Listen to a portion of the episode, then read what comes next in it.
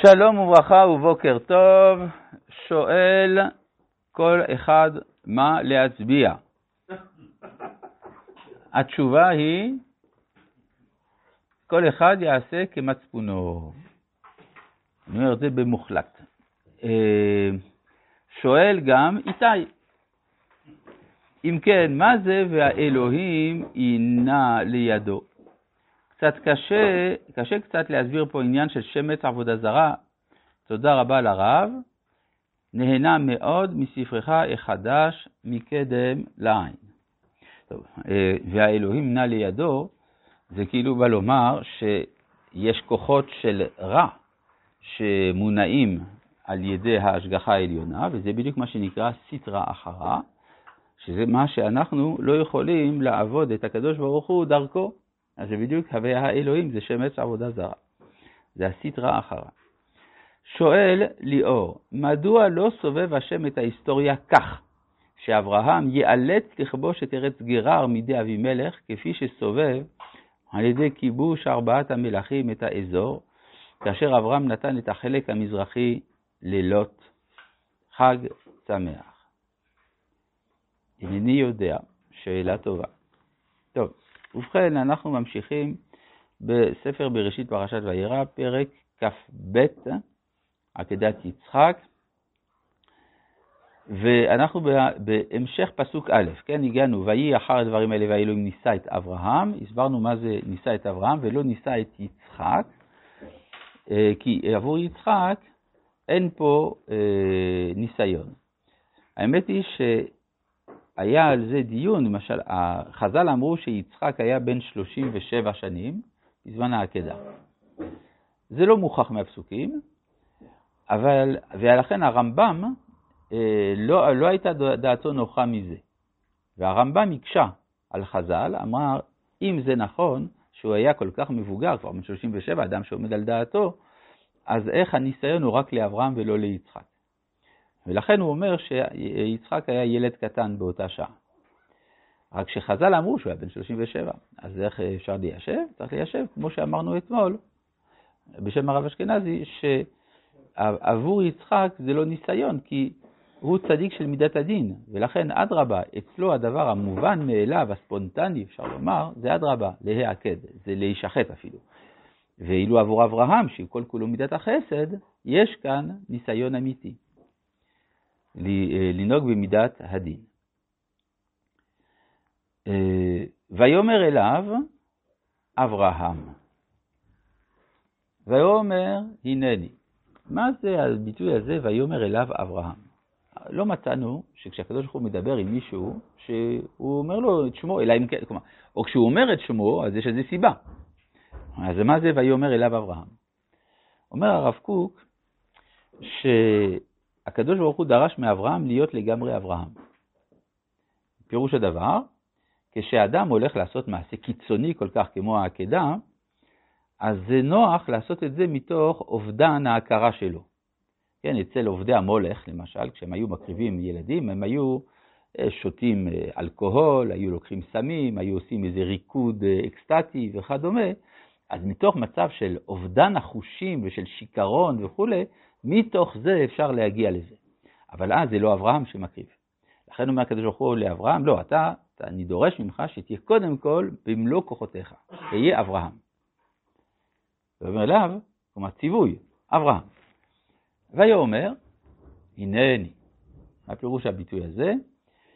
אה, אדם הראשון, כששאלו אותו אייכה, התחמק. ואברהם סוף סוף נותן תשובה, הנני. כלומר, מהאדם הראשון עד אברהם, יש איזו ציפייה שמישהו יענה לפנייה האלוהית. עד עכשיו האייקה הזה רק הביך את האדם, הוציא אותו משלוותו. אז הוא אומר, לא, עכשיו יש מישהו שמוכן. כלומר, זה, אפשר לומר, השעון מתעדכן לשעה המדויקת. ויאמר, כך נע. מה פירוש המילה נע? המילה נע רגילים להסביר לשון בקשה, אבל ב-99% מהמקומות בתנ"ך שכתובה המילה נע, המשמעות היא עכשיו. כן? המשמעות היא עכשיו. למשל, תסתכלו בתרגומים, גם תרגום אונקלוס, גם תרגום יונתן, כמעט כל מקום שכתוב נע, מתורגם כען. כען זה עכשיו. כן? אבל אפשר גם, גם לשון בקשה, כך נע. את בנך. עכשיו, הבעיה היא שלאברהם יש כמה בנים, לפחות שניים, ואז נשאלת השאלה, למה מכוון בביטוי בנך?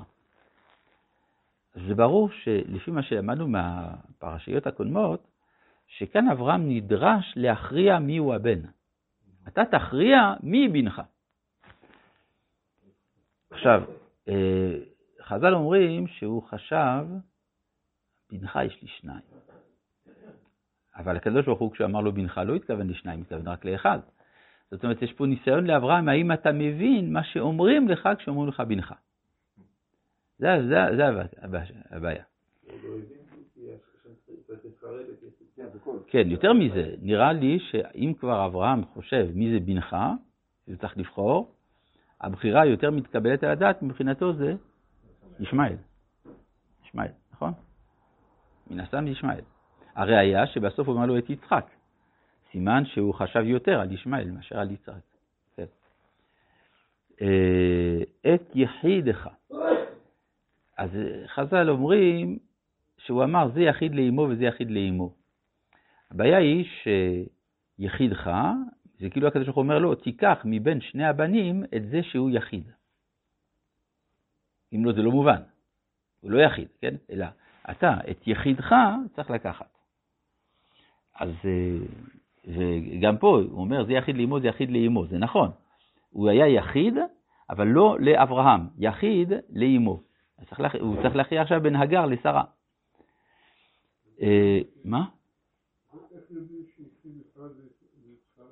זה, אז הוא יגיד את זה בהמשך. כן, אגב, מה פירוש המילה יחידך? יחיד זה מילה שכמעט לא נמצאת בתנ"ך, אולי זה אפילו המקום היחיד. לא, יש עוד כמה מקומות. אבל מה הכוונה יחיד? יחיד אפשר לשאול מלשון אחד, אפשר להבין מלשון שמחה, חדווה. כלומר, יחידך זה שאהוב עליך. כן, שאתה, ש, שאתה אה, חדי בי, כן, כמו בארמית, כן, ויחד משה, ויחד יתרו, כן, שהוא שמח. אז יחידך זה שמשמח אותך. אשר אהבת. עכשיו, כשאברהם שומע אשר אהבת, אז הוא בטוח שזה ישמעאל. והראיה, שבסוף הקדוש ברוך הוא אומר לו, את יצחק, זה מי שאתה צריך לאהוב. למה הוא יותר אוהב את ישמעאל? שאת השאלה, האם אני צריך לחזור על כל השיעורים שנאמרו בנושא הזה, או לא. אני חושב שהטוב ביותר זה להפנות אותך אל הארכיון, אני חושב שהכל מוקלט, ודניאל קקון דואג לזה והכל. כי הוא מייצג יותר את המגמות שלו, האוניבר... הקוסמופוליטיות, ברור. לא רק זה שיש חסד, הוא הבן של הגר, שהיא לפי חז"ל בת פרעה. גם אם היא לא ממש בת פרעה, אבל היא מייצגת את מצרים. זאת אומרת שאברהם רוצה לאחד את שתי התוכניות שלו באישיות אחת. הוא רוצה גם דת קוסמופוליטית, אבל גם להקים אומה. עכשיו, הקמת אומה זה סותר את הרעיון הקוסמופוליטי. אבל עכשיו שהאומה תוקם בשיתוף עם הגדולה שבתרבויות, אז שתי התוכניות מתאחדות. לכן יש לו עדיפות, לכן הוא אומר, לו ישמעאל יחיה לפניך. ברור. זה דיברנו על זה בפרק י"ז בהרחבה. לא, האמת היא... לא, אבל אם הוא מוריד את ישמעאל עכשיו בעקדה, זה לא... אה, אבל הוא עוד לא יודע.